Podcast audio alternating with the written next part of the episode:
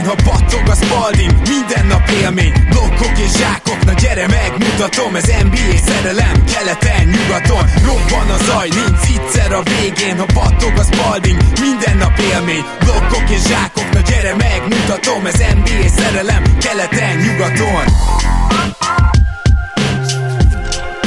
Éj jó! Szép jó napot kívánunk mindenkinek, ez itt a Rep City keleten-nyugaton podcast a mikrofonok mögött 2021-ben is Zukály Zoltán és Rédai Gábor. Szia Zoli! Szia Gábor, sziasztok, örülök, hogy itt lehetek. És hát boldog új évet persze mindenkinek még egyszer. Azt hiszem, hogy azzal kell kezdenünk, hogy a Discordon nagyon érdemes lesz most már csatlakozni hozzánk, mert legkésőbb jövő hétvégén, és szerintem ez leginkább jövő hétvége lesz, ott fogunk majd mérkőzést közvetíteni. Azért a régebbi hallgatóink tudják, hogy ezzel már többször próbálkoztunk a YouTube csatornánkon, és több-kevesebb sikerrel, mert ugye egy közös linket kellett néznünk, fogalmazzunk így, a kedves nézőhallgatókkal, és egyeztetnünk kellett az időket, meg nem tudom. Na, a Discordon ezt, ha minden igaz, ki tudjuk kerülni, úgyhogy én azt gondolom, hogy mindenképpen nézegessétek majd a Facebook oldalunkat, meg csatlakozhatok hozzánk ott is, mert ki fogjuk írni, de podcastekbe is mondjuk majd, hogy mely mérkőzéseken ö,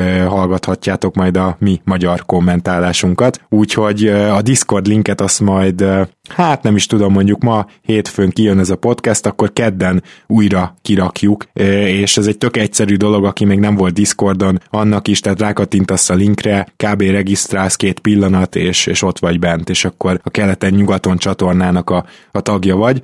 És ugye ott nyitottunk egy keleten-nyugaton TV nevű, hát ilyen voice csatornát, ebbe majd be tudtok lépni a mérkőzés alatt, és csak a mi hangunkat lehet majd hallani, meg persze a közvetítését, és tudjátok nézni is a velünk együtt a mérkőzést, úgyhogy azt hiszem, hogy ennél jobb megoldásunk még nem nagyon volt, illetve van egy olyan csatorna, ami külön keleten-nyugaton TV kibeszélő, és akkor ott lehet majd minket kérdezgetni, úgyhogy ezzel a hírrel indítanánk 2021-et. Ugye decemberben már beharangoztam, hogy hamarosan lesznek más híreink is, az egy picit lassabban halad, mint gondoltuk, de azért nem sokkal, tehát az is hamarosan aktuális lesz, hogy költözünk, ugye. No, és akkor ma egy kicsit ilyen össze-vissza podcast lesz, mert szeretnénk beszélni arról, hogy hogy rajtoltak a csapatok, mi az, ami eddig nekünk feltűnt, ugye rengeteget olvashattatok is már a témában különböző oldalakon, és Zoli szerintem nagyon szoktuk szeretni, amikor saját csapatainkról beszélhetünk a podcastben, kedvenc csapatainkról. Na, ez nem az a podcast lesz. Így van, finoman fogalmazva is beragadtak a rajtnál. Mind a három csapat, ugye, hogyha az én esetemben beszéltünk két csapatról, illetve te esetedben is beszélt, beszéltünk kettőről, és sajnos ez ugyanúgy igaz rájuk is, úgyhogy a kombinált mérleget csapatainknak, ha jól nézem, akkor ugye 4-8, hozzáadjuk még a Denver szintén 2-4 jelenek, tehát az 6-12, plusz a Raptors, az 7, és 15, ha minden igaz. 16, az már sajnos. Tehát 7-16. 7-16, így van, tehát elég pocsék a dolog egyet. Igen, hát nem erre gondoltunk, az biztos, meg nem is ezt szerettük volna szurkoló énünkkel, de szerintem nyugodtan kezdhetünk akár ezzel a négy csapattal, bár a, a, a Grizzliesről szerintem sokat nem kell most mondanunk, mert gyakorlatilag egy kórháza csapat, és már Jamorant is kiesett, úgyhogy ott azért valahol érthető ez a beragadás, és hozzájuk én csak annyit tennék hozzá, amit mondtam korábban is, hogy engem azért titokban nem zavarna ezt az évet még ilyen-olyan okokból ö, rosszul teljesíteni a Grizzlies, és még egy jó draft picket azon a nagyon erősnek tűnő 2021-es drafton elcsípne, mert utána azt gondolom, hogy egy, egy komoly felemelkedés jöhet. Viszont mi újság van mondjuk Denverben, ahol a franchise player fantasztikus formában kezdte a szezont, és ez külön hír, hiszen Jokic azért tőle nem ezt szoktuk meg, és akkor még nagyon finoman fogalmaztam. Mindeközben viszont egyrészt Jokic nélkül a pályán a Denver nagyon durván mínuszos, és még Jokicsal sem olyan igazán pluszos. Tehát hiába, hogy Jokic fantasztikus formába kezdte a szezont, csapat szinten főleg a védekezés teljesen darabjaira hullott úgy tűnik. Mit gondolsz, mennyire lehet következtetéseket levonni a Denver startjából?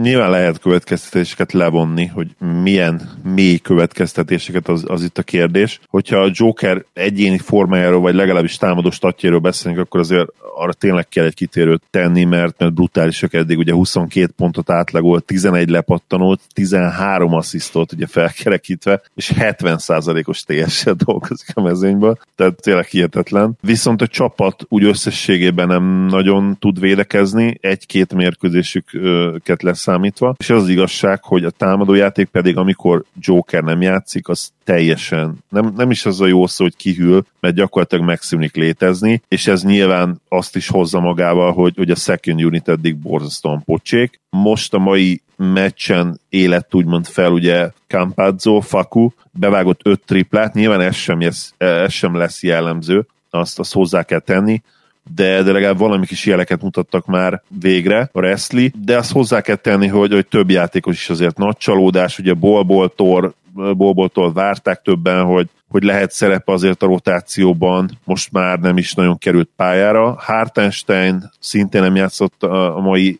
éjjelen, pedig nekem egyébként ő tetszett eddig, amit csinált. Nyilván védekezésben nem volt annyira jó, mint Plumlee, de, de támadásban megtalálható volt, aktív volt, lepattanózott és további problémája még a csapatnak, ami egyébként egy visszatérő probléma, hogy nem nagyon tudja megtalálni Melón azt a kezdőtöst, amelyik hatékony lehet. Ennek nyilván részben sérülések az okai, de részben pedig azért az, hogy, hogy, hogy próbálkozik mindig mindennel, és én nem is teljesen értem minden rotációját. Úgyhogy pánikolni nem kell, ugye kettő négyel állnak, nem egy nagyon vészes mérleg ez még, ugye nagyon az elején vagyunk a szezonnak, de de az, az egyértelmű, hogy, hogy azért most már el kell kezdeni majd jobban játszani, főleg, hogyha 20 meccs után még, még úgy akarnak állni, hogy, hogy legyen esélyük ugye az első helyekre is nyugaton, mert ez volt a cél a szezon előtt egyértelműen. Igen, én sem gondolom azt, hogy itt majd, majd lesz két hét múlva egy pánik gombadásunk, majd addigra már esetleg kerülhet olyan állapotba a Denver, hogy nál, náluk is beszéljünk erről, de én sem gondolom azt, hogy még pánikulniuk kéne. Igen, tehát nekem is főleg melon rotációival van problémám, meg azért az tényleg nagyon érdekes, hogy gyakorlatilag három irányítót hoznak be a padról, ugye Morris Campazzot, és tulajdonképpen Dozier is kvázi irányítónak jött az NBA-ben, nyilvánvalóan nem az, tehát ő egy kettes-hármas a méretei miatt is, és bár jól kezeli a labdát, de nyilván nem akarod az ő kezébe adni. Szóval, szóval hogy Campazzot most vagy azért hozod a csapatodhoz, hogy elirányítsa a second unitot, vagy, vagy különben nem tudom, hogy miért hoztad oda, és ez a meccs ez most nagyon kellett, ami ma hajnalban volt, mert eddig alig játszott Campazzo, és hát volt egy-két négy asszisztos meccse, azt hiszem, tehát na, a világ egyik legjobb pick and roll irányítójáról beszélünk, tehát ő ebben elképesztően jó. Talán egyébként NBA szinten túlzás ez a világ egyik legjobbja, mert ide nagyon kell már a pull-up tripla is egy pick and roll irányítónak, hogy ez a dimenzió is meg legyen úgymond, hogy kevésbé legyen levédekezhető az a kettő-kettő, de ettől függetlenül is elit nagyon jó, és mégse használja erre a Denver. Alapból nem egy pick and roll heavy, tehát pick and roll gyakran alkalmazó offense, ugye a, se a Melon offense, főleg nem a Jokic offense, de úgy mondhatom, hogy a Denver támadó rendszere. Ettől függetlenül, ha Campazot nem ezért hoztad, hát abban ne bíz, hogy majd meccsenként öt triplát fog bevágni, mert ugye, ahogy te is mondtad, ez nála nem lesz általános. Tehát ez például egy nagyon megkérdőjelezi ezt az egész Campazzo igazolást, hogy én azt hittem, hogy jó, akkor a második sor az abból fog állni, hogy, hogy Campazzo nyomatja a pick and roll-okat, és eddig nagyon nem erről van szó. Abszolút, és a, a második egységgel, ugye second unit-tal lehetne is egyébként játszani, tehát Hartenstein pontosan az a típusú játékos, aki, aki inkább pick and roll, és nem tudod neki bedobni a labdát, viszont nagyon jó rim roller, ugye nagyon jól támadja a gyűrűt, uh-huh. atletikus, hosszú, nagyon jó wingspan és emiatt is lyukadok megint ki arra, hogy a Nuggetsnek cserélnie kell. Nagyon-nagyon jó csere alapot szolgáltató embereik vannak, Gondolok itt elsősorban Morrisra, akinek szerintem nagyon jó piaci értéke van. Nyilván Michael Porter Jr. sem kell, hogy érintetetlen legyen, az én olvasatomban legalábbis, és, és kell egyszerűen egy olyan játékos, aki kicsit, kicsit leegyszerűsíti Melon dolgát is, aki tök egyértelmű, hogy kezdőbe való, tök egyértelmű, hogy nagy usage rate, ideális esetben tudjon védekezni is, de ugye mindenképpen egy olyan játékos, aki, aki pontszerző is, és akkor ezt a tízes bő rotációt, ezt le tudjuk vinni egy 8-9 emberre, kicsit kevesebb talent, viszont a, az elején a csapatnak az első öt játékos ott valószínűleg egy fejlődés érhető el. Én nem nagyon értem, hogy mire vár a Nuggets,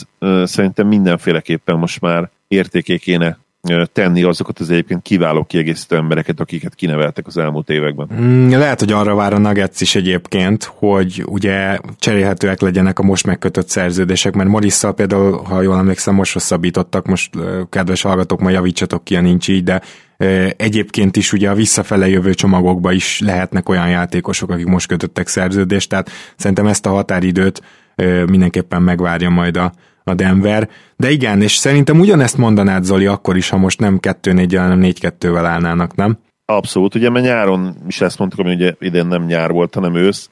A, a Nuggetsnek mindene megvan ahhoz, hogy, hogy tényleg egy nagyon jó cserét végre tudjon hajtani, ami, ami a közeljövőjüket erősíti, mert én azt mondom, hogy most már nekik egyértelműen a mostra kell koncentrálni, és nem biztos, hogy van értelme Michael Porter Juniorral úgymond szórakozni. Borzasztó nagy tehetség, tehát idén is hogyha csak a támadást nézzük, nagyon, nagyon durva szinten kezdte el a szezon, de, de véleményem szerint még mindig azért egy, egy kockázat, ugye ami az egészséget illeti. Nem akarom azt mondani, hogy időzített bomba, ilyen véleményeket is olvastam, azért ezzel nem feltétlenül értek egyet, de legalábbis kockázatot jelent mindenféleképpen. Meg egy kicsit necces az is, hogy most megvárod, még megtanul védekezni, ha megtanul, tehát erre nem biztos, Igen. hogy van idő. Igen, tehát ő, ő azért IQ-ban soha nem lesz ott. Tehát jó védőlepattanózó, ez már önmagában azért segít abban, hogy ne legyen mondjuk ott tényleg összességében a legrosszabb idő között a posztja, mert szerintem összességében emiatt, ha most még ott is van, jövőben, a jövőben nem lesz, uh-huh. hiszen a védőpattanozás egy nagyon-nagyon fontos része a védekezésnek, viszont, viszont ez tök egyértelmű, hogy, hogy pont ő találkozik azokkal a wing sztárokkal, ugye, akik ellen nagyon fontos a tapasztalat, és, és ez nem segít neki az egy-egy elleni védekezésnél.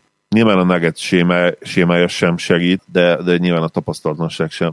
Úgyhogy hát meg én ugye mindenképpen értékre váltanám. Azt is látni kell, hogy kik lesznek a jövőben az ellenfelek. Tehát valószínűleg a következő egy-két évben még LeBron ö, ott lesz. Emellett, ha minden igaz, akár 5-6 évig is ott lehet a Paul Kawai páros, nem biztos, de azért erre is van esély, és Doncsics. Tehát, hogy nyugaton pontosan ezek az elit wing irányítók jönnek majd szembe.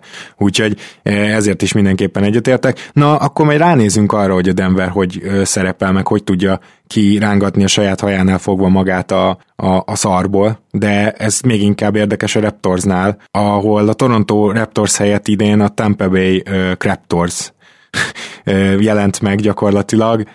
Tényleg szörnyen kezdtük a szezont, és itt egy nagyon érdekes statisztika, amit ma már neked átküldtem, és tök jó lenne erről beszélni akkor magáról a statról is, hogy ez, ez miért nem ellentmondás, és miért mégis az, ami most következik. Tehát van az úgynevezett potenciális assziszt mutató, ami azért egy nagyon fontos mutató, tehát ez, ez jól jelzi azt, hogy mennyi helyzetet tudnak egymásnak kreálni csapaton belül a, a játékosok. Na most az egyéni listákon Larry ebben a negyedik, Family pedig a tizedik. És ez jól jelzi azt, hogy mit fogok mondani. Csapatszinten a Raptors az első. Mindez úgy, hogy a Raptors támadásban szenved. 27. támadásban jelenleg a Raptors, amelyik potenciális asszisztokban vezeti a ligát, még pedig nem is kevéssel. És azt gondolom, hogy ezzel a stattal azért érdemes foglalkozni, mert ez egyrészt rámutat arra, hogy a Raptorsnak bizony az egyéb, tehát magyarán nem assziszt megelőzte kosarakban komoly problémája van, nincsenek annyira jó shot creatoreink, mint ahogy te fogalmaztál, tehát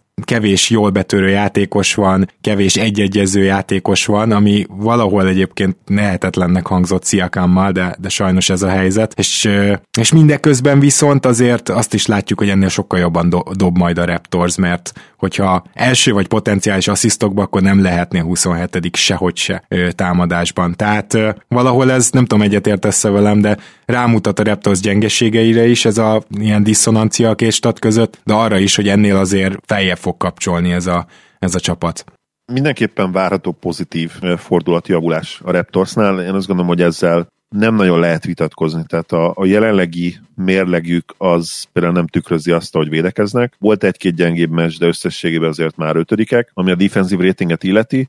Viszont azt is el kell mondani, hogy bár javulni fog az értékesített dobások aránya, az offense azért nem csak onnan jön össze. Például ti tavaly 17-ek voltatok ugye kiharcolt büntetők számában, ez idén lehet, hogy még rosszabb lesz. A csapat Hát egyelőre nagyon rossz, tehát szerintem rátapintottál az egyik nagyon lényegre. Rossz, és, és ebben nem várható annyi, annyi fejlődés majd, mint például a dobások értékesítésében. Tehát uh-huh Uh-huh. Alapvetően, amikor a Raptorsról beszélgettünk, és ez már a tavalyi playoffban is kijött, meg a playoff előtt, akkor, akkor mindig a támadó oldalon keresgéltük a hibákat, és, és nem is annyira kell keresgélni őket sajnos, hanem az igazság, hogy, hogy a csapatnak szüksége lenne legalább még egy olyan játékosra, aki tud szervezni, magasabb posztokon, ugye? Mert sajnos az, hogy Larry és, és Freddy is ugye ugyanazon a poszton játszik gyakorlatilag, bár technikailag nem, de valljuk be, ugye mind a kettő irányító, mind a kettő ráadásul hasonló stílusú támadó szervező irányító.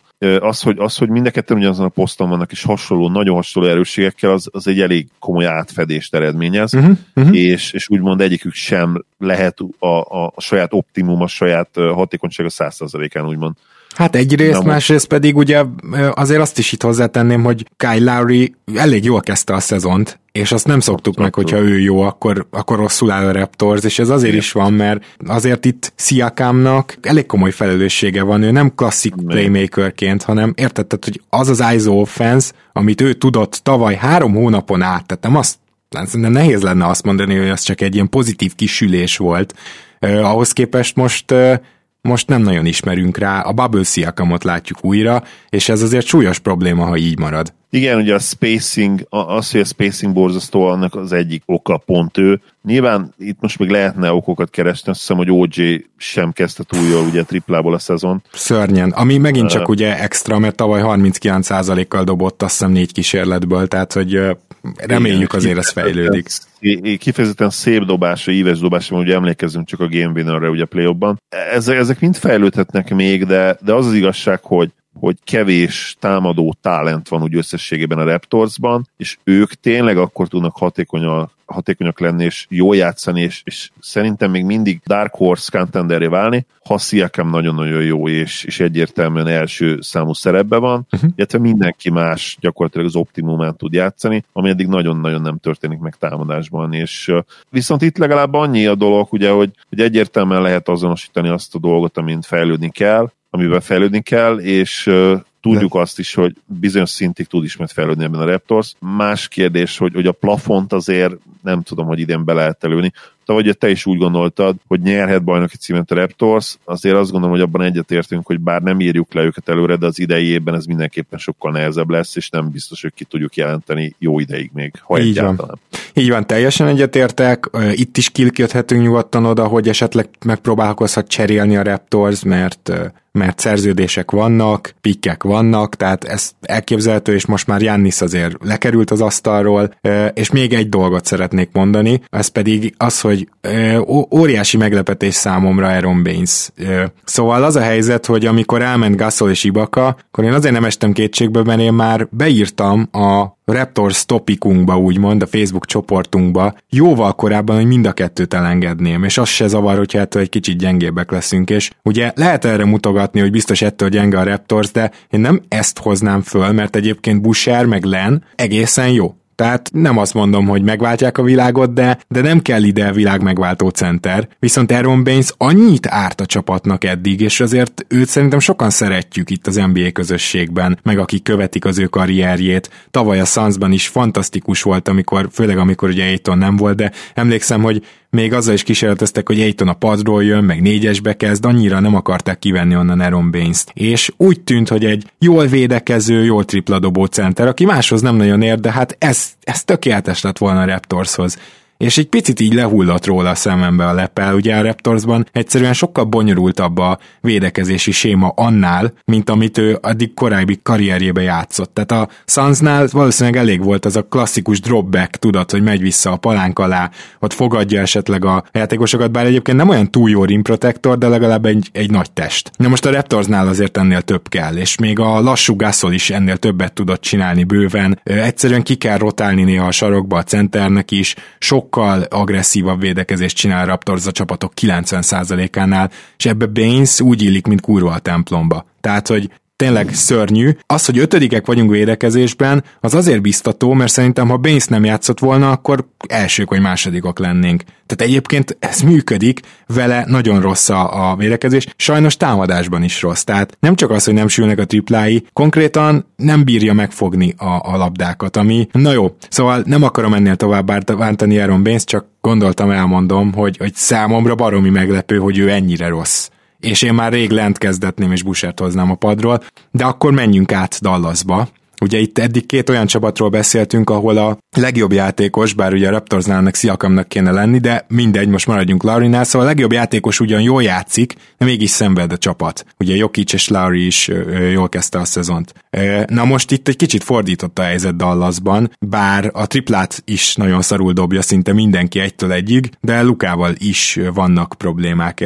Mit gondolsz, hogy az, hogy van rajta egy plusz 3-4 kiló legalább, az, az ennyire befolyásolja a teljesítményét, vagy az egyszerűen csak így dobta a gép, és egy, egy, egy gyengébb formába kezdte a szezont? Szerintem a kettő kombinációja, ugye azt már azért most megmutatta, volt, volt egy, én azt mondom, hogy volt egy kiváló mérkőzése a, a Miami ellen, az idei, mondom az idei standard alapján, és ott azért már láttunk olyan jeleket, hogy, hogy ő, ő azért idén is játszott nagyon magas színvonalon, mármint úgy értem, hogy, hogy esetleg a közeljövőben nyilván nem pedig a szezon második felében. Igen. Az teljesen egyértelmű, hogy leszarta az étkezését, főleg én azt mondom, mert edzeni, edzeni edzett, ugye Szlovéniában, bár mondta, hogy azért nehéz volt termet találni, ugye volt ott is kijárási tilalom, de az, az igazság, hogy ő ugye egy picit lelazult, és, és nagyon szeret enni, nagyon szeret olyan kajákat enni, amik nem feltétlenül jók egy sportolónak, és bár a múltban ugye dolgozott együtt séffel, valószínűleg volt egy-két olyan hét, vagy akár egy hónap is, amikor nem nagyon figyeltek rá, uh-huh. és, és azt gondolom, hogy rá lehet fogni a koronára, de nyilván Luka megtette volna, hogy önerőből, vagy, vagy akár ugye telefonon, interneten konzultálva a, a dietetikus szakértőkkel nem engedi el úgymond ennyire magát, és nyilván a Mavericks is tehetett volna többet, én azt gondolom, hogy a Cubánnal nagyon jó viszonyban van, meg is tudják mondani egymásnak úgymond a frankót. A korona nem, le, nem tette valószínűleg lehetővé, hogy, hogy olyan szinten figyelje és monitorozza a Mavericks ezt a dolgot, mint ahogy kellett volna. Nem hiszem, hogy hogy a következő években, a következő off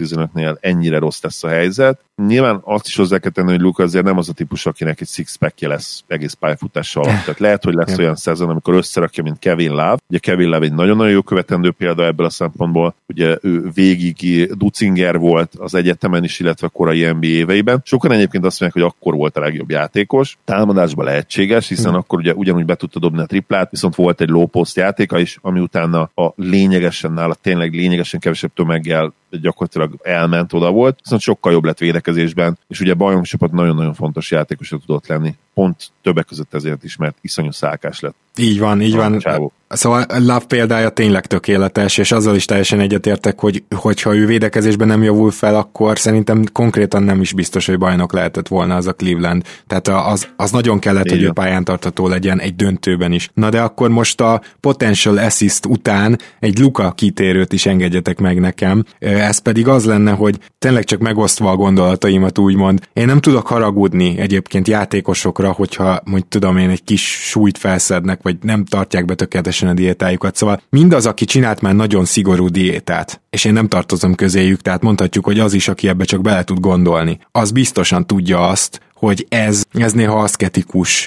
Lehet, hogy ma már olyan mm, elméletek vannak, már olyan technikák vannak, ami, ami már nem akkora szenvedés, de ez akkor is egy nagyon nehéz dolog, és őszintén szólva szerintem beleesünk néha abba a hibába, hogy a kedvenc sportolóinktól, kedvenc csapatunk sportolóitól elvárjuk azt a hihetetlen életmódot, amit egy élsportolónak élnie kell, miközben azért valljuk be, hogy a legtöbbünk nem is lenne erre képes tényleg csak ha nagyon durván kényszerítenének minket. Erre alapból kevés ember képes, és csak azt akarom mondani, hogy nem tudok haragudni ilyenkor egy sportolóra, annak ellenére, hogy kicsit esetleg csalódás, meg lassabban kezdi a szezont, oké, okay, de nem akarok annyira álszent lenni, hogy azt mondjam, hogy hát az hogy lehet, hogy egy ilyen sportoló ezt nem tudja megcsinálni. Hát igen, van ilyen, nem vagyunk egyformák. Tehát, hogyha ha Luka ebben más típus, én ettől nem fogok tudni rá és remélem azt, hogy mit tudom én, két-három héten belül fizikailag is abba a formába kerül, mint tavaly volt. Igen, és ugye ilyenkor abszolút egyetértek egyébként veled, surprise, surprise. Ilyenkor sokszor azt mondják egyébként a, nem akarom azt mondani, hogy laikusok, mert ebből a szempontból talán mindannyian laikusok vagyunk kivéve nyilván a, a fitness trénerek, illetve talán még inkább azok, akiknek ugye van egy diplomája táplálkozás tudományok, tudományokból, meg mellette ugye edzenek is. Szóval sok, sokan mondják azt, hogy de a pénzért megcsinálnak. Igen, nem, csak azt elfelejtik, hogy ezt a pénzt a játékosok, miután főleg már aláértek egy szerződést, ugye Luka még évekig ebben az újon szerződésben van, akkor is meg megkapja, hogyha nem feltétlenül tökéletes fizikai állapotba érkezik a, ugye az edzőtáborba. Ezért, mint motiváló tényező, ez nincs ott folyamatosan. Tehát ő, ő, ő akkor is jól fog keresni, hogyha, hogyha nem veszi ezt teljes mértékben komolyan. És ezért szoktuk látni például azt, ugye, hogy kontraktír harcosok, ugye a szerződés, új szerződés előtti évben hirtelen tényleg fizikailag is rohadt jó formába kerülnek, az nem feltétlenül jelenti azt, hogy ez így lesz pályafutásuk végére is. És amit ki kell emelni, és ez tényleg nagyon fontos, hogy, hogy nem teremtettünk egyenlőnek fizikai szempontból, anyagcsere szempontjából, izomépítő képesség, zsírleadás képessége szempontjából, ez nagyon-nagyon fontos. Tehát az, hogy például LeBron, aki tényleg egy állat, és iszonyú munkamorája van, ő beleteszi ezt az X órát, ha Luka beletenne ugyanannyi órát, akkor, sőt, vagy kétszer annyit, akkor sem nézne megközelítőleg sem úgy, mint LeBron. Ez nagyon-nagyon fontos. Tehát nem, nem ugyanez Nikola Jokicsra igaz, és nem feltétlenül csak arra gondolok, hogy fehér játékosok, de ez is szerepet játszik egyébként. Aki nem olyan típus, és aki soha nem volt szálkás, akkor sem, amikor vékony volt, tehát ugye ismerjük ezt a típust, hogy vékony, de mégis van egy minimális zsírpárna, aki, akinek tényleg 10, 12, 13, 14 éves korában se volt soha kockásos, a Lukának soha nem volt, annak nagy valószínűsége nem is lesz élete során, mert egyszerűen nem olyan típus, nem úgy tárolja a zsírt, és ez nem, tényleg nem kifogás, hanem egyszerűen ez tény, biológiai tény. Neki nem is biztos, hogy produktív lenne, ha, ha abszolút szenvedve lemenne olyan kalória hogy, hogy, hogy ledobja azt a kis zsírréteget, ami most nem feltétlenül kicsi, de normális, hogy ennél lényegesen kevesebb. Tehát az, hogy mindent ledobjon magáról, az nagy valószínűséggel azt is jelenteni, hogy túl sok izmot is veszítene. Mire nagy szenvedések közepette le tudna menni mm. arra a szintre. Mm. Tehát, tehát neki soha nem is lesz produktív az, hogy ő, hogy ő brutális módon diétázzon. Ennek ellenére a saját maga szintjéhez képest lehet fit, és a saját maga fizikai szintjét az ki tudja majd maxolni, én azt gondolom. És nyilván akkor lesz majd a legkomplettebb, leg legjobb játékos, és itt persze az életkor is belejátszik, tehát most 21 éves, valószínűleg már a növésben megállt, de, de mégsem ugye az a férfias forma még, ami 25-26 éves korában lehet majd. Ebből a szempontból is, ha más nem, simán magával az életkorral is fejlődni fog. Igen, viszont akkor beszéljünk egy picit azért itt a Dallasi kezdésnek a visszásságairól olyan szempontból is, hogy egyrészt szörnyen dobjátok a triplát, másrészt szerintem ez a Dwight Powell kísérlet, Hát ez kicsit megmagyarázhatatlan, legalább annyira, mint az Aaron Baines, de nem úgy, mert Baines-től tényleg azt vártuk, hogy ilyen jól védekező, jól triplázó magas ember lesz, és nem, nem az eddig. Dwight Powell 9 hónappal az Achilles sérülése után pályán van, és nagyjából ennek megfelelően teljesít, és egyszerűen nem értem, hogy Carlisle mitől ilyen türelmes, ahogy Nick Nurse-nél se értem, Carlisle-nál se, miközben Maxi Kleberrel valószínűleg jelentőset javulna instant a védekezésetek is, és én megkockáztatom, hogy a támadásot játékosatok is egyből javulhatnak. Abszolút. A legnagyobb problémánk jelen pillanatban Dwight Powell, és, és a legnagyobb problémáink is statisztikailag is abszolút hozzáköthetőek.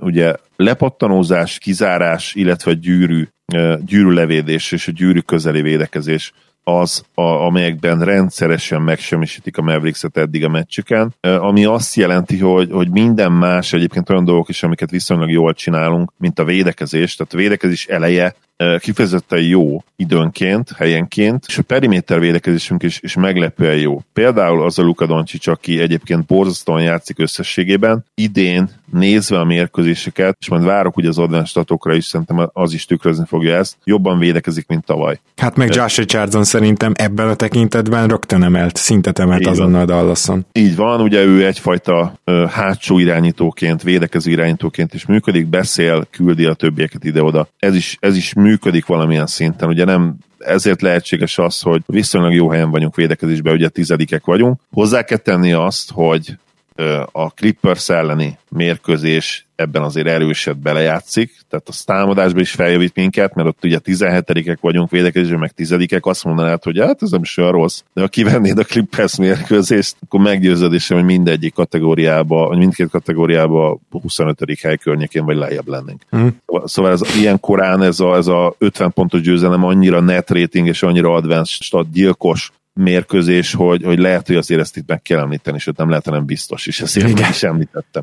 Viszont Dwight Powell egyértelműen probléma, és, és ő egyébként az oka annak, hogy, hogy annyira nem is pánikolok még, mert gyakorlatilag ami most ö, hátrányunk és amiben gyengék vagyunk, arra képi mind megoldás lesz. Tehát a, a gyűrű levédésére valamilyen szinten még a lepattanozásra is, mert bár képi sem elit lepattanozó, tavaly azért csak lehozott egy majdnem 10 lepattanós évet, illetve hát Dwightnál azért még ő is sokkal jobb lepattanózó. Nem beszélve arról ugye, hogy hogyan védi egy gyűrűt, amiben ugye elit, mint, mint tudjuk, és addig is én se értem, hogy miért Powell kezd, Powell a second unit kellene, hogy játszon, olyan játékosok ellen, akik nem annyira veszélyesek a gyűrűje, mint ugye a, a kezdő wingek, akik, akik gyakorlatilag lubickolnak a festékünkben, és mivel olyan könnyen ki tudnak mozgatni időnként minket pozícióból, és főleg ugye egy Powerre gondolok, ez, ez tovább gyűrűzik, és a lepattanózás is emiatt ugye sokszor pozíción kívül vagyunk, nem tudunk, nem tudunk kizárni, nem tudjuk leszedni a lepattanót, és ezért second chance pontokból is gyakorlatilag szétgyilkolnak minket.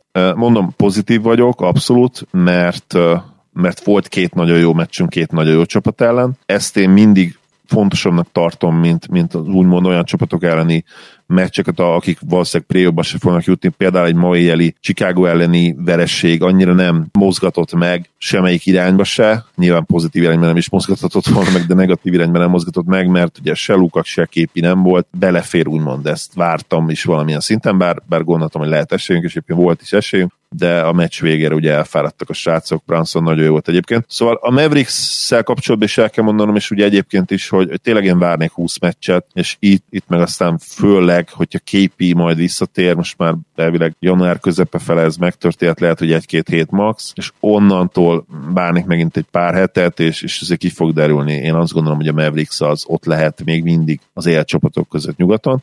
Meglátjuk, hogy mennyire jön ez össze. Nyilván az kell, hogy Luka és Képi is onnantól egészségesek legyenek, de szerintem abszolút jó esélyünk van rá. Szóval én, én a Mavericksnél, ha ezt így mondhatom, és szerintem nem homerségből, hanem egyszerűen csapat összetételem miatt is én kevésbé pánikolok, mint a Raptorsnál, mert mások alapvetően a problémák, és szerintem a mi problémáinkat könnyebben megoldja úgymond az élet, meg, meg azok, akik visszatérnek majd. Nálatok egyéb dolgok is felmerülnek. Van két három-hárommal álló csapat, és a, valahol nagyon vicces, hogy mind a kettő három-hárommal áll. Az egyik a Milwaukee Bucks, a másik a Golden State Warriors, és ezt szeretném felhozni példának, hogy itt az első 6-6 meccsen vannak ugye túl. A Bucks az a, szerintem a liga egyik legjobb csapatának néz ki jelenleg, abszolút félrevezetőnek érzem a 3-3-as állást, mint ahogy a Golden State a liga egyik legrosszabb csapatának néz ki jelenleg, abszolút félrevezetőnek érzem a 3-3-as állást. Ez az, amiért várni kell 20 meccset. A Bucksnak egyébként plusz 14-es torony magasan legjobb net ratingje van, úgy, úgy áll 3-3-mal. Nyilván éppen, hogy kikaptak háromszor, és nagyon nyertek háromszor, ezek mindig úgymond jó jelek, tehát azt mutatják, hogy összességében ez sokkal jobb ez a csapat. A Golden State-nél pedig ennek a fordítottja igaz természetesen Egyébként talán a liga második legrosszabb net ratingjével rendelkeznek már most, amikor kikapnak, akkor rongyáverik őket gyakorlatilag, és a Golden State-nél kezdeném annyival, hogy, és itt is egy plusz témát hoznék be, hogy van ez, amit Danny Leroux Covid duplának hív, Ugye most láthattunk ilyet a Portland ellen, de már rengeteg csapat ellen, csapat párosításoknál láthattuk, hogy ugye az idei szezonban van több olyan meccs, hogyha mondjuk van két csapat, amelyik összesen négyet játszik egymással, az két hazai és két vendég, akkor ezek egymás után történnek, de nem úgy, hogy hazai vendég felváltva, azt már láttuk az előző években is, hanem akkor hazai-hazai. Tehát ilyen volt most ugye a Golden State Portland is, és nyilván itt Currynek a fantasztikus meccse, és nagyon jól esett már őt így látni, azt gondolom mindannyiunknak, tehát hogy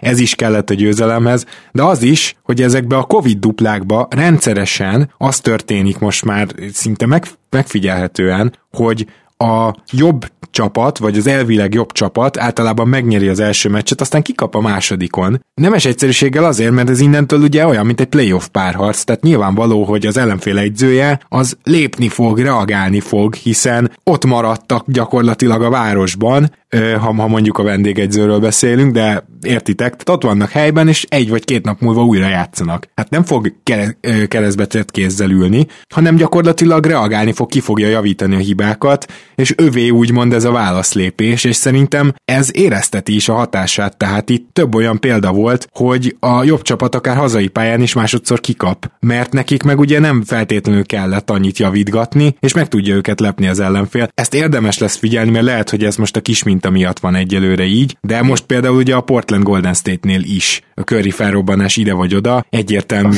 hogy, hogy javult. Ak- akartam, akartam mondani, azért az 62 pont az segített. Igen, az valószínűleg, az, az kellett, az kellett, igen. Nem, nem, nem ártott.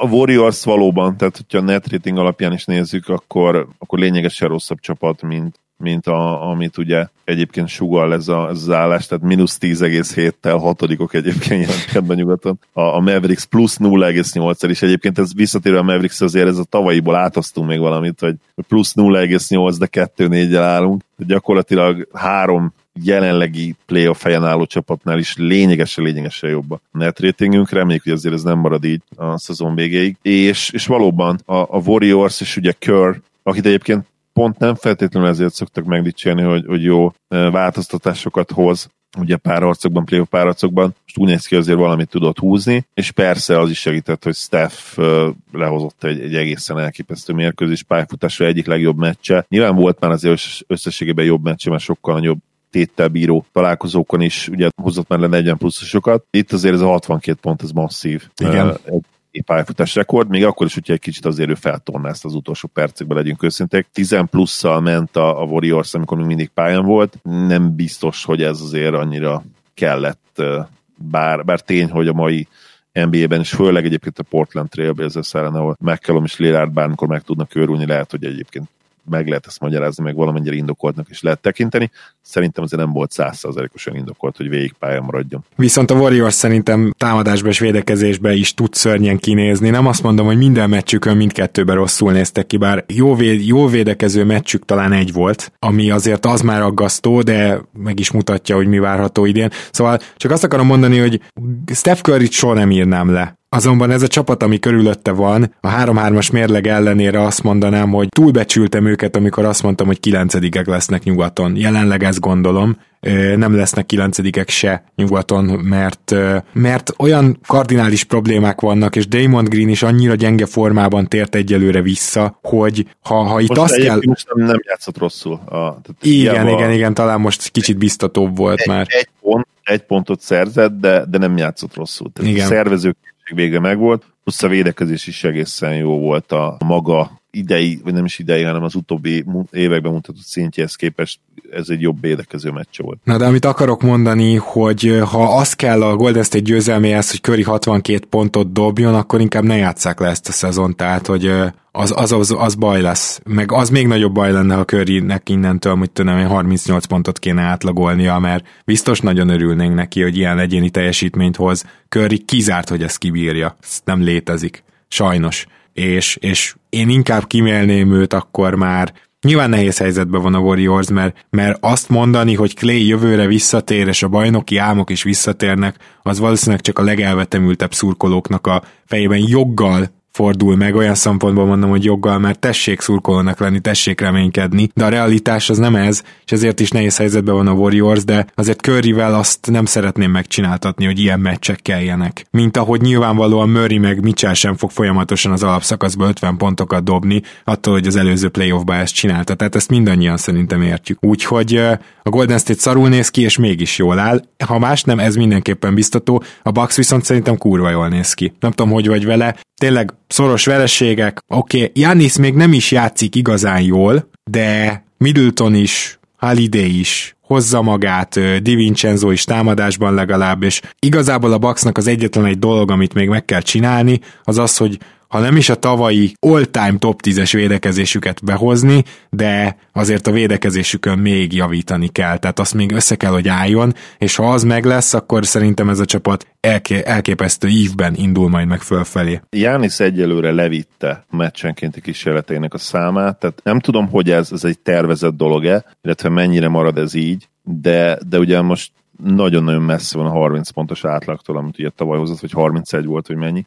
Úgyhogy ez, ez egy érdekes dolog, és, és érdemes lesz ezen rajta tartani a szemünket, mert egyelőre inkább ő ilyen szervező üzemmódban van. Volt már ugye 10 asszisztos mérkőzése, meg 8 asszisztos mérkőzése idén, volt egy hat asszisztos is, szóval lehet, hogy ennek is köszönhető egyébként, hogy, hogy a többiek ennyire jól játszanak, hogy most nem feltétlenül annyira agresszív szkoreként, ami lehet egy jó dolog is egyébként, hogyha mellette azt a kis plusz energiát az belerakja a védekezésbe, és főleg a labda nélküli, tehát a, nem a labdáson történő védekezésbe, uh-huh. mert ott, ott azért még jobb lehet. Uh-huh, uh-huh. Illetve én még talán annyit tennék a Buckshoz hozzá, hogy egyelőre nem, semmiképpen semmi esetre sem az a probléma, hogy a mélységből vesztettek, tehát én nem érzem ezt, hogy, hogy most emiatt van a három vereség, és Budenholzer azért egy dologhoz baromira ért, az alapszakaszban rendszert építeni, abban valószínűleg, ha nem a legjobb, de top 3-as egyző. És ezért gondolom azt, hogy nekik össze fognak állni a dolgok. De beszélgettünk nem olyan régen, mondtál te is egy olyan csapatot, aki szerinted a nagyon jó mérlege ellenére sem néz ki olyan jól, és én is mondtam egy ilyen csapatot, és nem is értettünk teljesen egyet, úgyhogy beszéljünk egy kicsit az általad mondott Phoenix Sunsról és az általam mondott Philadelphia 76ersről. Na most mit gondolunk a Sunsról, amelyik meggyőzően kezdett úgy, hogy Booker nem játszik különösebben jól. Én ezért vagyok nagyon bizakodó a Sanzal kapcsolatban, mert úgy érzem, hogy nekik még simán van egy fokozat, és végül is elismerem azt, amit mondtál, hogy azért nem tűnnek annyira lehengerlőnek. Nem, de Chris Paul-lal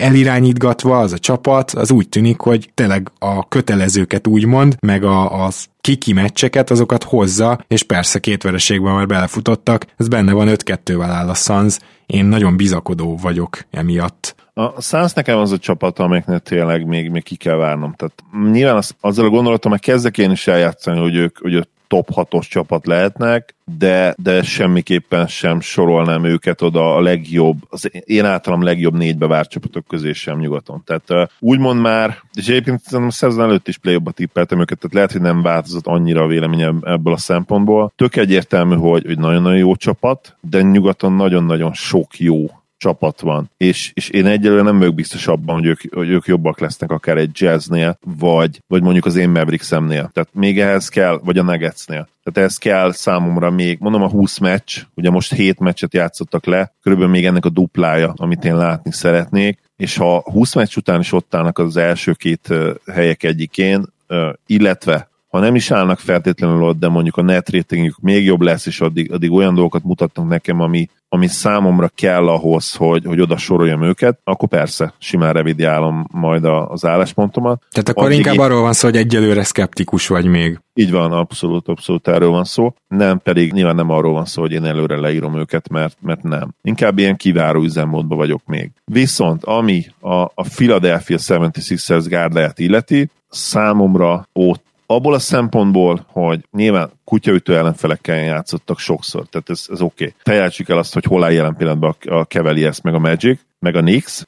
Mind a három csapat sokkal-sokkal jobban játszik annál, mint amit vártunk, de ennek ellenére nem soroljuk még őket sem oda, hiszen azt várjuk, hogy ki, ki fognak pukkadni, és szerintem teljes joggal, és sokkal nagyobb esély van rá, hogy ez történik, mint ugye az ellenkezőjére simán érvetsz persze amellett, hogyha megnézed a Raptors jelenlegi formáját, és hogy, hogy gyakorlatilag a Sixersnek nincs még úgy igazi győzelme, ami ér valamit, uh-huh. viszont ami számomra fontos, az az, hogy, hogy olyan kombinációját mutatták a fitnek, illetve annak, hogy, hogy támadó oldalon és védő oldalon is jól játszanak egyszerre, ami, ami főleg a tavalyi csapathoz, csop, tavalyi csapattal összehasonlítva számomra olyan dolgokat mutatott meg, olyan új dolgokat mutatott meg, amik engem lényegesen optimistábbá tesznek, mint a suns kapcsolatban. Azon egyszer ok neki folyamnak, hogy a Philadelphia Sixers-t már láttam el, úgymond elit csapatként két évvel ezelőtt. És, és azt gondolom, hogy nekik sokkal könnyebb visszatérni egy olyan dologhoz, mi már helyek közel megvolt, és valamennyire össze volt rakva, még, még akkor is, hogyha tudjuk, hogy ott is voltak persze kérdőjelek, de hát mégis majdnem döntőbe jutottak, ugye ne felejtsük el. Sokkal inkább, sokkal egyszerűbb ez, mint, mint a Sunsnak úgymond szerintem felépíteni, ha nem is a semmiből, de, de legalábbis ö, olyan helyről úgymond, a, ami még nem biztos, hogy létezett. Tehát ha, ez ilyen nagyon, kasz, ö, nagyon... Kacifántos megfogalmazás volt, igen. Talán ott lehetne ezt megfogni, hogy a liga két legjobban védekező csapatáról beszélgetünk, azt hiszem, de most nem is defensív rating van előttem, de minden esetre mind a kettő top 5-ben lesz, ez teljesen biztos, hogyha ránézek a sima átlagokra. A Philadelphia-tól már láttuk ezt a védekezést, a Suns-tól meg még soha. Mármint úgy soha, hogy lehet, hogy mit tudom, 73-ba kell visszamenni. Igen, igen. Ugye a Philadelphia torony magasan vezeti eddig, de mondom itt azért számít az ellenfelek minőségét, tehát igazán jó támadó csapat, amely nem játszottak, és a Suns valóban kifejezetten karcos eddig, és meglepően karcos védekezésben, ugye a harmadikok, hogyha az NBA.com net ratingét nézzük, illetve a defensive ratingét. Szerintem ez kevésbé tartható. Tehát itt, itt is ugye a Sixers már láttam elit módon védekezni, vagy legalábbis ugye ott top, top 5-6-ban, most megnézem gyorsan, hogy, hogy a 18-19-es szezonban hol voltak végül. Nem, ott azért lejjebb voltak, 14-ek voltak. Uh-huh. Visz, lehet, hogy akkor a tavalyi... Hát tavaly már azt hiszem 6-7 környékén voltak. Igen. Figyelj, hát, én azért, én azért ezt is kétségbe vonnám. Tehát én, én nem gondolom, hogy a Philadelphia lehet a legjobban védekező csapat, de, de ez mindenképpen, ez a része mindenképpen biztató, amit eddig mutattak. Én, na, én ezzel is várnék. Top, top 5-be azért róluk inkább el tudnád képzelni. Igen, tehát ez, ez, ez így jó megfogalmazás, hogy róluk Igen. ezt inkább, viszont azt, hogy támadásban melyik csapatban van több potenciál, ami még úgymond nem jött ki, az meg egyértelműen a Suns mert hogy Booker még nem is játszik nagyon jól, a Philadelphiának pedig már most megvannak támadásban azok a problémái, amik meg lesznek végig Simonszal és Embiiddel. Tehát, ez valószínűleg igaz, igen. Tehát igen, tehát ez egy ilyen kétoldalú dolog, de érdemes lesz ezen rajta tartanunk ezen a két csapaton a szemünket, mint ahogy én szeretném beajánlani itt kedves hallgatókat figyelmetetekbe is, ahogy hogy úgy látszik, hogy már most ki tudom jelenteni az egyik legorbitálisabb, nagy, a nagyobb tévedésem, az a New Orleans Pelicans védekezése volt a szezon beharangozókba. Nem semmi egyébként Van Gandhi. Fogta magát, és szinte egy az egybe lemásolta a Milwaukee Bucks tavalyi védekezését, és az a helyzet, hogy nagyon jól működik nekik. Teljesen elveszik a csapatoktól a gyűrű közeli kísérleteket. Hát szinte be, áthatolhatatlan fal van ott, és ennek nyilván az is az oka, hogy Steven adams így tudja legjobban használni, tehát azért a Steven Adamsnek kellene futkosni a periméteren, az, az nem sokat segítene. De ettől függetlenül is erre nem gondoltam, hogy ez ennyire működhet, és például ugye külön néztem Zion-t, igen, például ő rengeteget hibázik még mindig védekezésbe, de ebbe a rendszerbe úgymond jobban belefér, mert ami, ami Zion hibáiból jön, az most nem egy üres zicser, hanem mondjuk az, hogy egy tripla, amire Zion késve fut ki, meg azt se tudja, hogy hol van, és akkor félúton jár, de azért mégiscsak egy Zion repül feléd, tehát nem olyan vészes dolog ez. Úgymond ez a rendszer neki is jót tesz védekezésben, és a Pelicans a védekezése hátán áll 4-2-vel, ami nekem szintén nagyon-nagyon nagy meglepetés, és ugye sajnos a Raptorzzal meg kétszer játszottak, mindkétszer nyertek, mindkét mérkőzésen úgy éreztem, hogy a Raptorsnak kellett volna nyerni, főleg az első fél idők alapján, de a Pelicans egyszerűen, egyszerűen elejét vette, és nem csak a Raptors ellen, más csapatok ellen is, annak, hogy sok pontot kapjanak, főleg a második fél és védekezésük egyelőre fantasztikus, és nagyon úgy tűnik, hogy ez egy, ez egy jó nagy, jó nagy tévedésem lesz ebben a szezonban. Mm, én még nem temetném ezt a dolgot nálad. Nálam, nálam a Pelicans az még nagyobb kérdőjel, és még inkább, még szkeptikusabb vagyok velük kapcsolatban, mint a Sansa kapcsolatban. Sokkal-sokkal szkeptikusabb vagyok velük kapcsolatban. Nem gondolom azt, hogy, hogy ez egy elitvédő csapat lehet. Top 10 után közvetlenül talán jöhetnek, ugye jelen pillanatban ők is azt hiszem top 4-ben vannak, nem hiszem, hogy ez tartató ez az állapot. Az ellenfeleik minősége az egyébként relatív erős volt, mert a, a kutyaútők közül ugye a Thunderre játszottak, gyakorlatilag egyedül, és, és azért a, a Heat, Heat is jött, meg a Suns is jött, mind a kettőt egyébként el is bukták, és ahogy mondtad, főleg a második meccset szerintem egyébként azt, azt el kellett volna veszítenünk a Raptors ellen, és akkor, hogyha három-hárommal állnának, akkor lehet, hogy már nem is beszélünk így róluk. Nagyon, náluk tényleg nagyon-nagyon korán van még és én Brandon Ingramot imádom, ő jól is játszott, ugye én őt megtaláltam akkor, amikor még gyakorlatilag szinte senki nem hitt benne, és ezzel büszkélkedni is fogok valószínűleg még nagyon sokáig, Hát most Szerint... büszkélkedhetsz is, mert ő elképesztő formába kezdte a szezont, és nem csak, nem csak pontszerzésben, hanem playmakingben is soha nem láttuk még tőle ezt a szintet. Így van, és eddig egyébként védekezésben is meglepően jó, tehát a magához képest nyilván, tehát mm. ő soha nem lett szelítvédő, az, az teljesen egyértelmű. Hozzá kell azért tenni, hogy így sem hozza feltétlenül a nyers átlagait tavaly, de kevesebbet is játszik eddig.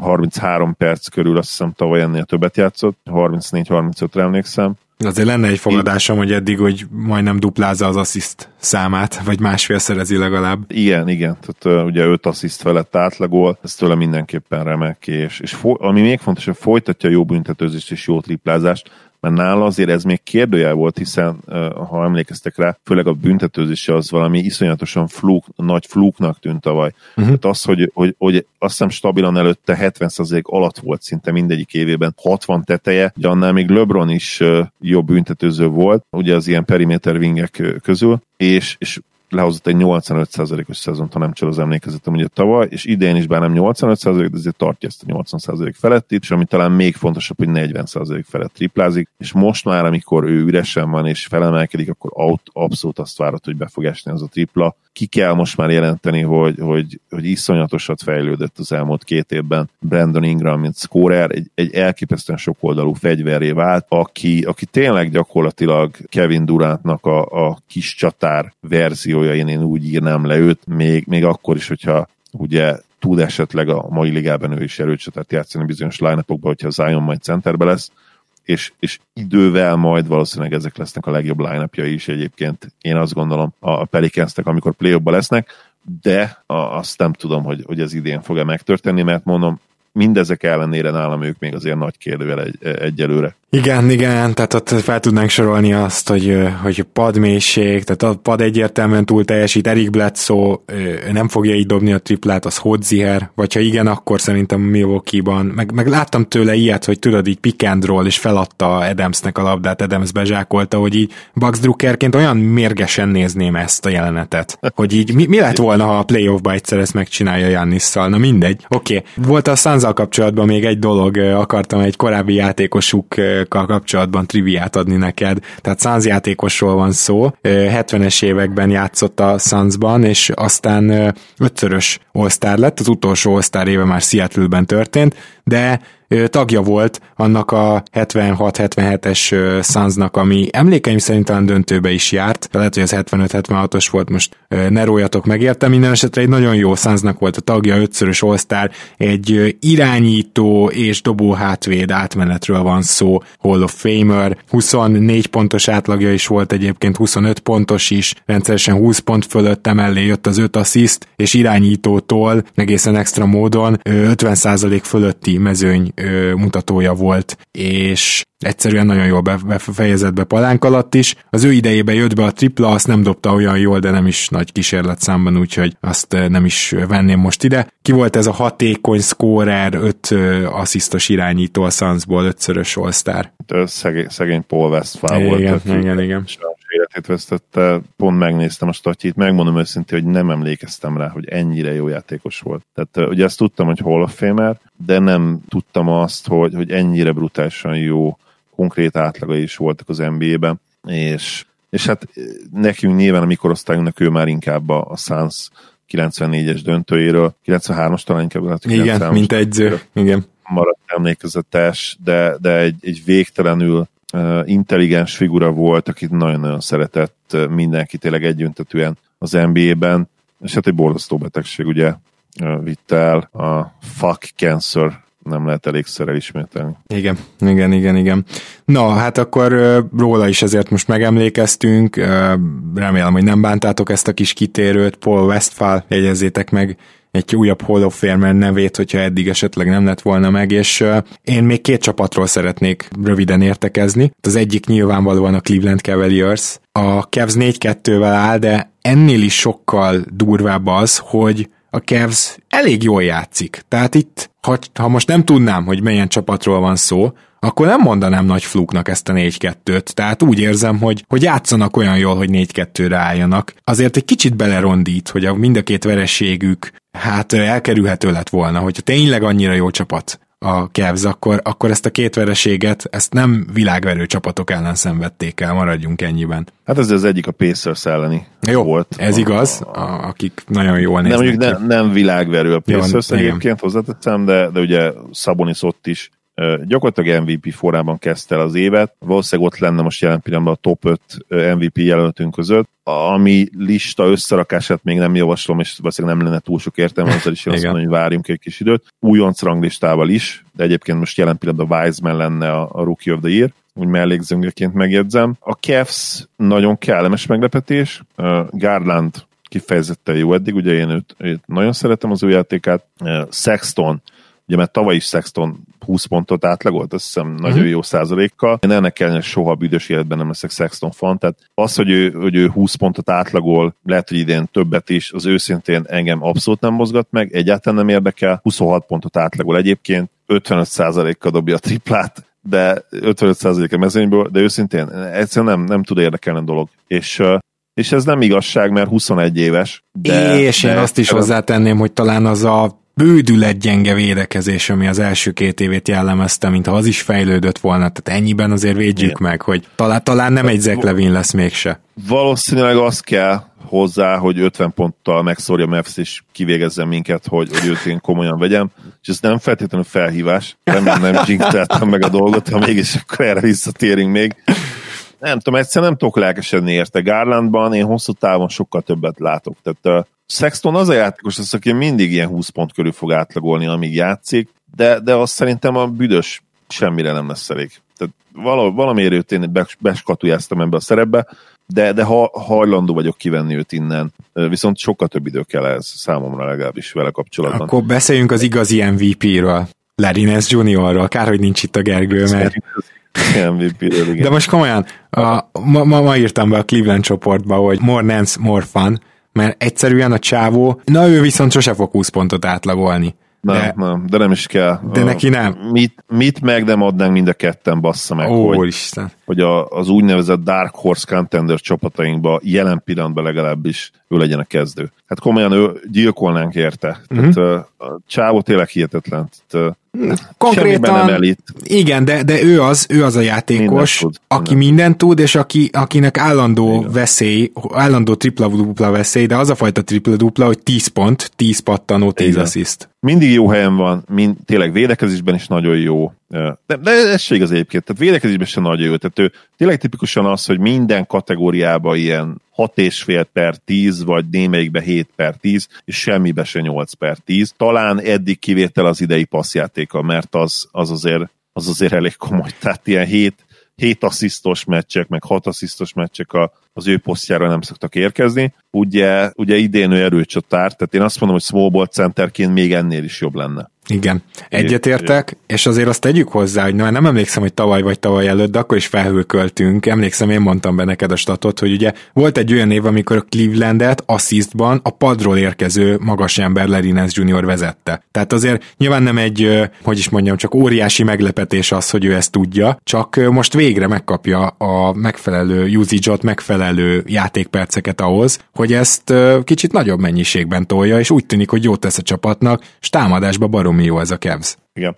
Nyilván az is segít persze, hogy neki van egy ugye Master wingspanje a magassághoz képest, mert ő igazából ilyen 2 méter 3 körüli, de ugye 217 centis wingspanje van, ami, ami 7 láb 2, ha minden igaz, de 7 láb egy legalább. Tehát az ő magassághoz képest ő egy szenzációs wingspanne van megáldva, és ezért is tud centerként is játszani, akár annak ellenére ugye, hogy súlyban azért, azért messze elmarad a jelenlegi centerektől, még ha lejjebb is ment, ugye, mint tudjuk, ez a súly. Igen. Tényleg őt én egy jobb csapatban látnám szívesen, de a Cavs drukkerek meg azt mondanák, hogy fuck you, Zoli, idén jó csapat vagyunk mi is, lehet, hogy igazuk lesz. Hát azért, azért André Drummondnak a, még, még igen, André Drummondnak az üres tatjaival én még nem uh, büszkelkednék. Egyébként, egyébként Drummond is szerintem jobban védekezik, mint eddig bármikor. De most mm. nem láttam sok meccsüket hozzáteszem, a Cavaliers ellent láttam, Ja, bocsánat, a Pacers ellenit láttam, de összességében, meg a Hawks ellenit, amikor azért a védekezés nagyon tetszett, tehát a, a crunch time védekezés is abban egyébként Drummond is,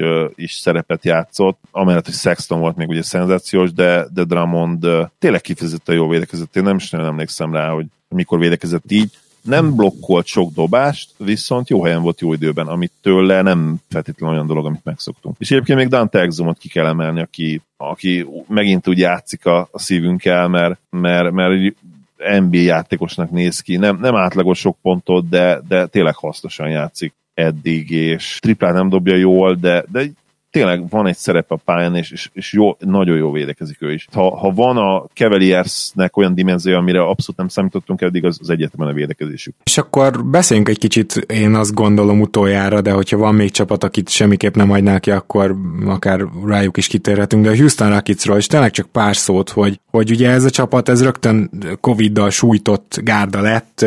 Emlékszem, amikor csináltuk a jóslatokat, és valaki Discordon egyébként ez be is írta nekünk a, a kibeszélőben, mert minden egyes kirakott podcast után van Discordon egy külön kibeszélő, és és ugye én mondtam, hogy hát öt pontosnak beraknám, hogy nem marad el idén meccs, nem tudom, megadtátok-e volna az öt pontot, végül azt mondtátok, hogy megadtátok volna. Na most persze ez nem került be a hot prediction közé, de ugye mire kijött a podcast, már addigra elmaradt egy meccs. hát, hogy így, az, az nagyon gyorsan véget ért volna az az öt pontos álom, hogyha az marad, és ez a Houston OKC mérkőzés volt, de nem ezért akarok a Houstonról beszélni, hanem azért, mert amikor ez a csapat így félig meddig egybe van, talán még teljes erőben még nem is láttuk őket, akkor így elég brutális támadógépezetnek néznek ki, és őszintén szólva lehet, hogy a védekezésük is jobb lesz egy kicsit azzal, hogy vannak magas embereik, ezt azért majd, e, e, ezt még nem merném kijelenteni, maradjunk ennyiben, de, de hogy csak elgondolkozik az ember azon, hogy mi van, ha ez a keret egybe marad, nem? Mert, mert szerintem akkor ez lehet top 4-es csapat nyugaton. Nem írnám most alá, de elképzelhetőnek tartom. Ugye Vol nagyon jól játszik ed- eddig, és nagyon jól is néz ki, és ugyanez a helyzet ugye Christian woods kapcsolatban is. Ha ebből indulunk ki, hm, akár nem is akkora őrültség, amit mondasz. Harden ugye fizikailag nem néz ki jól, játékban viszont ugyanazt csinálja, mint mindig, tehát akkor megállíthatatlan. Megállíthatatlan egy személyes támadógépezet, és, és valóban eddig azért meglepően jó főleg ez a két játékos is, talán nem is Woods, mert Woods-tól szerintem szám, számítottunk arra, hogy ilyen 20 per 10 fog átlagolni. A tavalyi szezon után is tudva azt ugye, hogy, hogy Harden mellett van, volt számomra sokkal nagyobb meglepetés. De mondjuk egyébként vissza lehet térni Woodsra, és hogyha erre tényleg számítottunk, akkor mi a francia nem tartotta meg a Detroit Pistons? Igen, Wood, Woodot már annyiszor mondtad, hogy már csak azért is oda raktad az S betűt a neve végére. Így van, ugye tudjátok, hogy mennyire jól állok a nevekkel, főleg azokon. De most az, az Oko, Oko kezdetű játékosokba bele sem mentünk, hál' Istennek ma, mert ugye van... Okoji, Okoro, igen, vannak. Van, van körülbelül 5-6, és mindegyiket keverem mindegyikkel, szóval az, az, egy, az egy teljesen reménytelen projekt. Christian Wood nevét lehet, hogy akkor ezek szerint megtanulom valamikor, nem ma történt ez meg. De igen, szóval ő is. Igazából az, hogy most a, a kettestől négyes poszton megforduló játékosok védekezzenek és triplát dobjanak, mindig is erre volt szükség Harden mellett. Ez most sincsen másképp, és arra olyan közepes módon idén is képesek lesznek, ugye Tavaly is ez probléma volt, hogy a Houston hiába dobott rá rengeteg triplát, hát nem dobták túl jó százalékkal. Idén ez gyakorlatilag még jobb lehet annyiban, hogy Christian Wood eddig uh, szinte amire rágondol, az megy be neki tripláról, úgyhogy van, van ebben a csapatban potenciál, és nagyon kíváncsi vagyok, hogy van-e valamilyen útja, módja annak, például az, jegyzem meg cinikusan, hogy a Hardenért érkezett csomagok annyira szarok, hogy egyszerűen nem lehet őt elcserélni. Szóval van-e valami útja módja, hogy ez a csapat egymásra találjon Hardennel, és, és top 4-be vezesse őket nyugaton, mert én mondom, tehát nem tartom ezt kizártnak. Azt nem simán benne lett a pakliban. Főleg az, hogy hogy egyszerűen olyan csomagok, olyan ajánlatok érkezzenek be Hardenért, aki mindent megtett legyünk őszinték, hogy lejjebb vigye az értékét, eh, hogy, hogy ezt ne fogadják el. Szóval e, erre az első fele mindenképpen megtörtént. A második fele azért neccesebb, én azt gondolom. Tehát uh, voltak már, már most, ugye két vereségük van, de, de a Nuggets-el kifejezetten rosszul néztek ki, és és a Trailblazers ellen is azért a védekezés borzasztó volt, ugyanez igaz a Nuggets ellenére is. Jó, hát de ezek ilyen hány emberre játszották ezt le? 7 vagy 8 mind a két meccset? Uh, szerintem a Nuggets ellen többen voltak, hogy ott játszott, mindjárt megnézem. Ott talán már 9-en? 9 is pályára léptek, ami szerintem egy teljesen normál jó, hát de rotáció. ezt értjük, hogy ott pár olyan ember is pályára lépett, aki alapvetően nem látna pályát. Például Bruno uh, Caboclo. Caboclo játszott el, és sokat szerintem az előszezonban is. Uh, őt, őt lehet, hogy megpróbálják. Jó, igen, lehet egyébként, hogy, hogy ő nem feltétlenül játsza nagyon sokat, igen, igazad van. Cousins sem játszhatott egyébként, hozzáteszem, de az lehet, hogy nem is baj. Figyelj, ő, ő azért nem nézett ki rosszul eddig, Cousins. Hát, statokra lehet, de a csapatra gyakorolt hatását szerintem hagyjuk. Én, én reménykedem benne, hogy ma játszani fog a Mavericks ellen, mert az hatalmas előny lenne nekünk. Maradjunk annyiban, és most uh, nem érdekel, hogyha 20-10-et fog átlagolni, de megnyerik a meccset, akkor ugyanezt fogom mondani, hogy azért nyertük meg, mert ő játszott. Tiszta sor. Ja, de tény persze, azért nem, nem segített, igen, hogy hogy a fél csapat nem volt bevethető, és nyilván Gordon nagyon játszott, aki szenzációsan játszott, azt hiszem a Kings ellen. Jó, én azt kérdezném még tőled, hogy van esetleg olyan csapat, aki lefele vagy felfele kitűnt neked, és még azt gondolod, hogy még egy-két szót beszéljünk róla? Hawksról beszéljünk egy kicsit, támadásban ugye azt hozzák, úgy kezdtek, ahogy vártuk. Most volt egy ilyen megingás és egy pocsék támadó meccs ugye a Cavaliers ellen. 91 pontot tudtak dobni, az kicsit lerontja a statisztikát. Így is top 3-ban vannak. Előtte szerintem Cavs elleni meccsről gyanítom, hogy vezették a ligát támadó hatékonyságban, úgyhogy egy ilyen 91 pontos parádé után is még ott vannak az élmezőnyben. Azért azt sajnáljuk, nem Zoli, hogy nem fogadtunk az Atlanta-Brooklyn minimum hány pont lesz, mert azt éreztük, hogy ez Igen. két olyan csapat, amelyik uh, ugye jelölt a kamionsofőr uh, díjunkra. Igen. Ami nagyon-nagyon tetszik, az az, hogy, hogy Young ott folytatta, ahol, ahol abba hagyta, gyakorlatilag elit, elit játékos, és szerintem még a védekezés is picit jobb, mint tavaly volt. Oké, okay, nem volt magasan a léc, ezt hozzá kell tenni. Nekem nincs probléma azzal, amit ő csinál, már csak azért sem, mert Luka is csinálja, ugye, hogy lefékezek, beseggelek gyakorlatilag a, a támadó útjába. Szerintem ez legit, és sokkal inkább tetszik ez még, meg sokkal legitebbnek tartom, bocsánat a sok legit szóért, mint amikor Harden begyűri valakinek a karját a hón. Tehát az, az nálam is az alja, de ilyet nem látok trétől. Még floppol, floppol, pofázik, pofázik. Persze, sír, sír. Tök mindegy. Ugyanezt csinál Luka is, ugyanezt csinálja az összes sztár, ugyanezt csinál LeBron is. Maximum a frekvenciával lehet vitatkozni, de, de ha működik, akkor működik, ez van. Hm? El kell fogadni. Hm? És Hunter, akit ki kell emelni. Nagyon ki kell emelni. Úgy, úgy néz ki, hogy, hogy szintet lép, szintet ugrott, és pontosan az a játékos, aki kell a Hawksnak a kezdőbe, és így egyébként azt is el tudják kérni, ami nem, biztos, nem voltam biztos, hogy mint jó húzás a szezon előtt, hogy Bogdát hozhatják a padból, mint a féle ilyen, ilyen szuper hatodik ember, és, és lehet, hogy ez így fog egyébként a legjobban működni. És hozzáteszem, hogy, hogy Gáló is, aki ugye most sérült, neki is azért hosszú távon egy ilyen pat szerep az, ami véleményem szerint a legjobban áll, és kezdjenek a fiatalok, mutassák meg, hogy ugye fejlődnek napról napra, csinálják, ugye Collins továbbra sem szeretem, rohadt jó statjai vannak, de szerintem nem véletlenül még mindig nem hosszabbította meg a Hawks, ha jól tudom. Hát ott egészen konkrétan az volt, tehát itt kivárogtak ki hírek, hogy Maxot szeretett volna Cousins, Max és mondta a Hawks, hogy Collins, elég jót ajánlottak neki, kicsit Max alatt, de nem fogadta hmm. el Collins. És egyébként collins is megértem, mert az ő statjaival meg, meg, ő meg, meg fogja kapni meg, majd ezt az Gyakorlatilag ajánlatot. ilyen Carl Anthony Towns light. Uh-huh ami, amit csinál ugye statokban, tehát a, lehet, hogy a, hogy a második legjobb triplázó magas ember Towns után a ligában. Hát amit, az Jaren Jackson ő... Jr., de mondjuk legyen a harmadik. Hát figyelj, szerintem jó, Jaren Jackson Jr.-t megbüntettem azért, ahogy kinéz a dobását.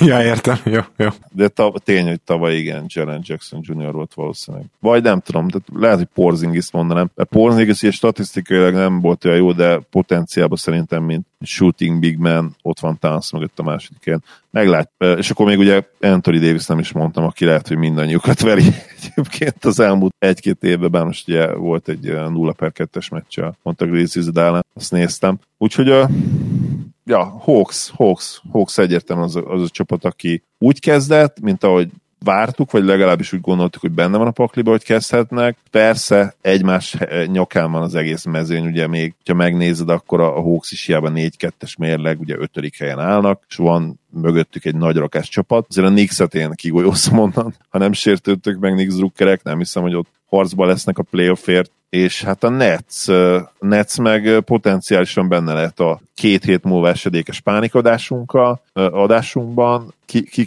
soroljuk fel a jelölteket most jelen pillanatban, ugye ott lehet a Nets, ott lehet a mavericks ott lehet a Nuggets, és ott lehet még a Raptors is, azt hiszem, hogy Ó, meg a Miami Heat. Most nem meg akarok, meg, ért, direkt hagytam akár, őket igen. ki, igen, hogy, hogy még ne beszéljünk róluk. De ugyanakkor, igen, tehát nagyjából ezek a csapatok a potenciális jelöltek, de azért két hét vagy három hét múlva lesz az adás, addig még szinte azt igen. mondom, bárki lehet jelölt. Ugye nyilván abszolút, a két Los Angeles-i csapat például jól kezdte a szezont, nem azt várjuk, hogy ők most hirtelen leromlanak, de azért itt van egy pár jelölt, aki, aki belefuthat egy hármas, négyes vereség szériába. E, jó, én, én azt mondanám, hogy legyen már mára ennyi, és természetesen még a most kihagyott csapatokról is fogunk beszélni a szezon során rengeteget, de, de akkor reméljük, hogy ez egy jó ilyen kis felvezető volt, ízelítő, hétfői, ha nem is overreaction, de ilyen kihogy startolt reaction, úgyhogy Zoli, nagyon szépen köszönöm, hogy velem tartottál ma is. Örülök, hogy itt lettem, nagyon élvezem az új szezont, már csak a csapataimnak kéne kicsit jobban játszani, vagy a csapatainknak, ugye beszéltek többet számba. Igen. De ettől függetlenül szuper, hogy, hogy újra van NBA, és egyébként a nézettségi adatok is elég pozitívak eddig, sokkal többen nézik a ligát, mint tavaly a Bubble. Azt hiszem a Bubble előtt is, de a Bubble utáni adatokat mindenképpen verik, úgyhogy ez, ez se rossz azért semmiképp. Örülök, hogy itt lehettem. Szia Gábor, sziasztok! Én se tudok más mondani, kedves hallgatók. Hamarosan jelentkezünk, természetesen ezen a héten is jövünk a második adással, és addig is köszönjük szépen Patreonon a támogatásokat. Hamarosan sorsolunk, ugye mondtam, hogy két havonta mez sorsolás. Nos, januárban me- Repsit is mezt fogunk majd kisorsolni, úgyhogy a patronok mindenképpen készüljenek, mert lesz egy esélyük már is arra, hogy messzhez jussanak, és a Discordot se felejtsétek el, kedves hallgatók, meg figyeljétek a Facebook oldalunkat és a szokásos csatornáinkat. Nagyon szépen köszönjük, hogy velünk tartotok 2021-ben is. Sziasztok!